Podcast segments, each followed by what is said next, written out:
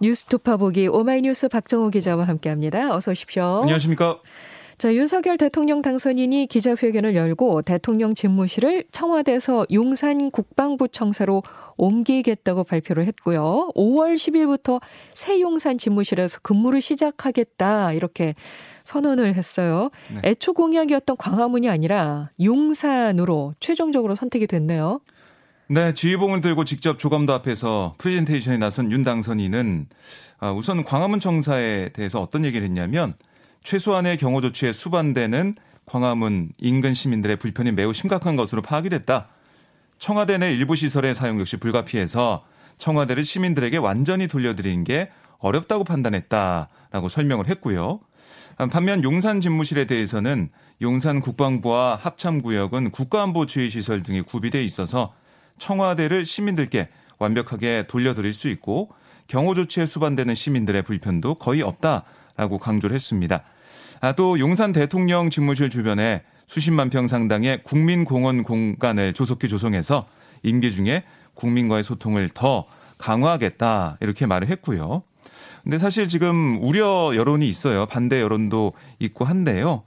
청와대 국민청원 게시판을 보니까 용산 집무실 이전 반대 청원이 27만 명을 넘어섰습니다. 네. 아, 이런 우려 여론에 대해선 아, 대통령 집무실 이전을 너무 서두른 게 아닌가 하는 우려도 알고 있다. 아, 그러나 일단 청와대 경내로 들어가면 제왕적 권력의 상징인 청와대를 벗어나는 게 더 어려워지리라 생각한다. 라고 얘기하면서 이해를 구했습니다. 이어 이 공간이 그 업무와 일을 좌우한다라는 말이 있다면서 단순한 공간의 이동이 아니라 국민을 제대로 섬기고 제대로 일하기 위한 각오와 국민과의 약속을 실천하고자 하는 저의 의지다라고 윤 당선인은 말했는데요. 어려운 일이지만 국가의 미래를 위해 내린 결단이란 점을 강조한 겁니다. 이전 비용에 대해서 여러 가지 예측이 나왔었잖아요. 윤 네. 당선인은 어느 정도로 예상을 하고 있습니까? 네, 뭐 일각에서는 뭐 1조까지 얘기를 하고 있는데요. 어, 거기에 대해서 윤 당선인 근거가 없다. 아, 국방부를 군에 있는 이 합 동 참모본부 건물로 이사하는 비용과 리모델링에 들어가는 예산을 기획재정부가 뽑았는데 118억 원 정도 소요된다고 보고 있다. 이렇게 설명을 했고요. 이어서 이제 국방부 청사 같은 경우는 20년이 돼서 리모델링이 필요하다. 아, 경호용 방탄창이라든지 뭐 이런 것들을 설치하는데 합계 250여 원 정도로 기재부에서 보내왔다. 이렇게도 강조를 했습니다. 아, 또 이 경호처 이사 비용으로는 99억 9,700만 원, 또 한, 한남동 공간을 리모델링하고 필요한 경호시설을 설치하는데 25억 원. 그래서 총합 496억 원의 예비비를 신청할 계획이다. 이렇게 설명을 했습니다. 네. 하지만 이 국방부에 있던 사람들이 이전을 하고 그 과정에서 연쇄적인 비용이 발생하는데 500억 원은 말도 안 된다. 이런 그 주장도 나오고 있고요. 또한 이 이전 비용을 현 정부의 예비비 예산으로 충당하는 게 맞는지 법 규정상 모호하다 이런 지적도 있는데요. 예비비의 용도는 뭐 구체적으로 대통령 당선인의 예우에 필요한 경비, 아, 또 위원회, 그러니까 인수위의 설치와 운영에 필요한 예산 이 두 가지로 명시돼 있거든요. 네. 예비비의 용도로 집무실 이전 비용에 해당하는지 명확하지 않아서 논란이 예상됩니다. 이 대통령실이 용산 국방부 신청서로 오게 되면서 어, 국방부와 합참의 연수 이동이 현실화가 된 건데요. 이에 따라서 일각에서는 안보 공백 우려를 제기하는 목소리도 나오고 있죠. 네, 그러니까 국방부로 대통령 집무실이 이전하는 게 확정되면서 합참 조직 가운데 정보본부, 작전본부를 제외한 일부 등이 다른 곳으로 이전하는 방안 이게 검토되고 있습니다. 그러니까 합참도 앞으로 모두 남태령 수도방위사령부로 이전할 것으로 예상이 되고요. 그러니까 이런 상황에 대해서 윤 당선인 안보 공백 우려가 불거지자 아니 군부대가 이사한다고 국방 공백이 생긴다는 건 납득하기 어려운 일이다. 가장 빠른 시일 내에 가장 효율적으로 이전을 완료해서 안보에 지장이 없도록 하겠다. 이렇게 밝혔습니다. 아, 그런데 이제 군 관계자들 얘기를 들어보면 이번 달에 이사가 시작되더라도 네, 다음 달 한미 연합 훈련까지는 그 전까지는 빠듯하다. 아, 이렇게 언급한 것으로 전해지고 있어요. 네. 특히 지금 연이어 미사일 시험 발사를 하고 있는 북한이 연합훈련을 전후로 이제 반발성 무력 시위를 감행할 가능성이 제기되고 있는 상황인데요. 네. 이런 상황에서 군사작전지휘부가 이삿짐을 옮기는데 신경을 써야 하는 상황, 아, 이런 상황을 맞게 됐다는 그런 지적입니다. 군 안팎에서는 일반 부처보다 이제 복잡하게 설계된 군 내부 전산망을 함께 옮겨서 재구축하는 과정에서 혹시 뭐 보안 사고라도 있는 게 아니냐 이런 우려까지 하고 있는데요. 지금 보면 역대 합동참모의장을 지낸 11명의 예비역 대장들이 이전을 속전속결로 밀어붙여서는 안 된다 이런 입장을 이 인수위 측에 전달하기도 했습니다.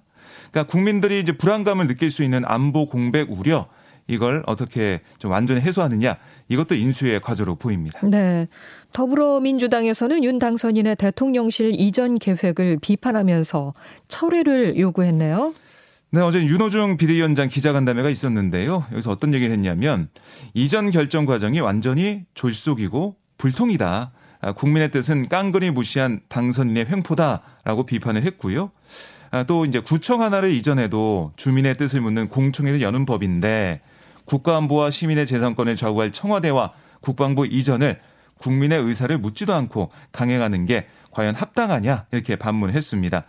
아, 또한 용산은 대한민국 국가안보를 총지휘하는 이 국방의 심장이다. 아, 게다가 최근 북한에 잇따른 도발로 군사적 긴장감이 높아지고 있는데 이런 시기에 이전에만 2, 3년이 소요될 것으로 전망되는 핵심 시설을 하루아침에 폐기하면 구멍 뚫린 국가 방위는 누가 책임지느냐 이렇게도 주장을 했습니다. 아, 이어서 특히 용산 집무실과 뭐 한남동 관저, 청와대 영비용관까지 몽땅 사용하겠다는 윤 당선인의 구상대로라면 경호 경비에 따른 예산 투입도 지금의 아, 두세 배 이상 소요될 거다. 시민 불편은 보지 않아도 뻔한 일이다. 이렇게 강조를 했습니다. 아울러 합참과 예하 부대 연쇄 이동에 따른 혈세 낭비도 큰 문제다. 아, 이렇게 덧붙였고요. 용산으로 집무실을 이전하면 뭐 용산과 남산 일대는 고도 제한에 묶여서 인근 지역 재개발 재건축이 불가능해진다. 그러니까 용산 재개발 또 국제 업무지구 조성 역시 물 건너갈 수, 물 건너갈 수밖에 없다 이렇게 설명을 했습니다. 네. 아, 반면 이와 관련해 윤당선이 어떤 얘기를 했냐면 용산 지역은 이미 군사 시설 보호를 전제로 개발이 진행돼 왔고 청와대가 이전하더라도 추가적인 규제는 없다. 이렇게 밝혔습니다. 그리고 국민의힘은 민주당의 반발은 새 정부의 발목을 잡기 위한 정치 공세다라고 주장을 했는데요. 이 대통령실 용산 이전을 둘러싼 여야의 공방 이것도 앞으로 본격화될 것으로 예상이 됩니다. 윤호중 비대위원장은 어제 기자간담회에서 검찰 개혁과 언론 개혁을 마무리 짓겠다는 의지도 밝혔습니다. 네, 윤 위원장, 윤 위원장은 이 검찰 수사권과 기소권을 엄격히 분리해서 검경 유착, 또 검정 유착, 그러니까 검찰과 정치권의 유착의 고리를 차단하겠다 이렇게 말을 했고요. 이어서 이제 1차 개혁조차 후퇴할 우려가 있다는 의견이 대두되고 있고 당선인 측에서 이 검찰에 대한 문민 통제를 차단하고 검찰에 예산권을 주겠다는 이런 주장까지 나오고 있다. 이를 종합적으로 판단해서 정권이 바뀌기 전에 검찰 개혁을 마무리 지어야겠다는 판단을 하게 된 거다. 이렇게 설명을 했습니다. 아, 또 윤 위원장은 언론 개혁도 시급한 현안이다라고 얘기를 했는데요. 공영방송 지배구조 개선, 뭐 포털 중심 뉴스 운영 체제 개혁, 인권 보호를 위한 언론 중재법 처리 등 이 관련 개혁 과제를 최대한 신속히 처리하겠다 이렇게 강조를 했습니다. 아, 그리고 이제 시한을 이 정해서 말씀드리진 않았지만 새 정부 출범 전에 법안이 처리돼야 한다 이렇게 덧붙였는데요. 네. 이게 앞으로 이제 당 내에서도 그렇고 당 안팎에서도 여러 가지 논의가 있을 텐데 이런 언론 개혁, 검찰 개혁 윤호중 비대위 체제에서 추진할 수 있을지 좀 봐야 될 것 같고요. 네네. 네. 이런 우려에 대해서 윤 위원장은 뭐라고 했냐면 민주당은 대선에서 패했지만 원내 일당으로서 국정을 운영할 막중한 책임이 있다. 문재인 정부 임기가 아직 50여일 남아 있다. 아, 주요 입법 과제들과 여야 공통 공약을 처리하기엔 충분한 시간이다. 이렇게 거듭 강조를 했는데요. 대선 패배 이후 당의 수습과 혁신을 책임질 비대위원장으로서 자신이 적합한지를 두고 당내 의문이 적지 않은 상황에서 아, 윤 위원장은 그간 추진해온 개혁과제 완수를 첫째 목표로 제시하면서 정면 돌파에 나선 것으로 풀이가 됩니다. 네. 그리고 민주당의 신임 원내대표 선출이 사흘 앞으로 다가왔잖아요. 네. 선거전이 점점 달아오르고 있네요. 네, 24일에 뽑힐 새 민주당 원내대표 어, 저번에도 전해드렸지만 교황 선출 방식인 이른바 콩클라베 투표를 선출하다 보니까 별도의 입 후보와 선거는 없이 치러집니다. 하지만 물밑에서는 이미 치열한 선거 운동이 펼쳐지고 있는데요.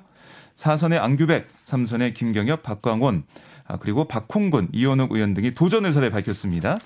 가장 관심을 끄는 집권 초반부 이 대여 관계 설정에 있어서 각 후보 간 약간의 이 톤 차이는 있지만 협조할 건 뭐 협조하고 견제할 것은 하면서 운영의 묘를 살리겠다. 이런 기조는 뭐 크게 벗어나지 않고 계속 보이고 있습니다. 하지만 대선 패배 이후 당내 쇄신론과 관련해서 개혁 입법 처리 요구 등에 대해선 후보 간 온도차가 감지가 되는데요. 박홍근 의원은 4월 국회에서 검찰 언론개혁, 정치개혁법을 우선으로 처리해 나가야 한다. 이렇게 강조를 했고요. 박강원 의원은 중요한 건 대선 과정에서 약속했던 국민 통합을 위한 정치 혁신, 부동산 공급과 세제 개편, 코로나 손실 보상 등을 지켜야 한다는 거다. 이걸 제1의 과제로 꼽았습니다. 그리고 안규백 의원은 당내 쇄신 요구에 대해서 일단 지방선거에 올인한 다음에 그 뒤에 여러 가지 절차와 과정을 고민해야 한다 라고 설명을 했는데요. 이 5월 출범하는 윤석열 정부를 상대할 172석 거대 야당의 첫 원내 사령탑이라는 점에서 역할과 결과에 관심이 쏠리고 있습니다. 새로운 선출 방식이다 보니까 네. 이게 선출하는 그 방식 자체에도 좀 관심이 가고요. 네, 결과에도 관심이 가나요? 그렇습니다. 중앙선거관리위원회가 20대 대선 사전투표 부실관리 사태 이후 2주일이 지나도록 조직 수습의 갈피를 잡지 못하고 있죠. 네, 우선은 뭐 지방선거를 흔들림 없이 준비하겠다라면서 유임 의사를 표한 노정희 선관위원장의 거취를 두고 아직까지 내부에서 의견이 분분한 것으로 알려지고 있는데요.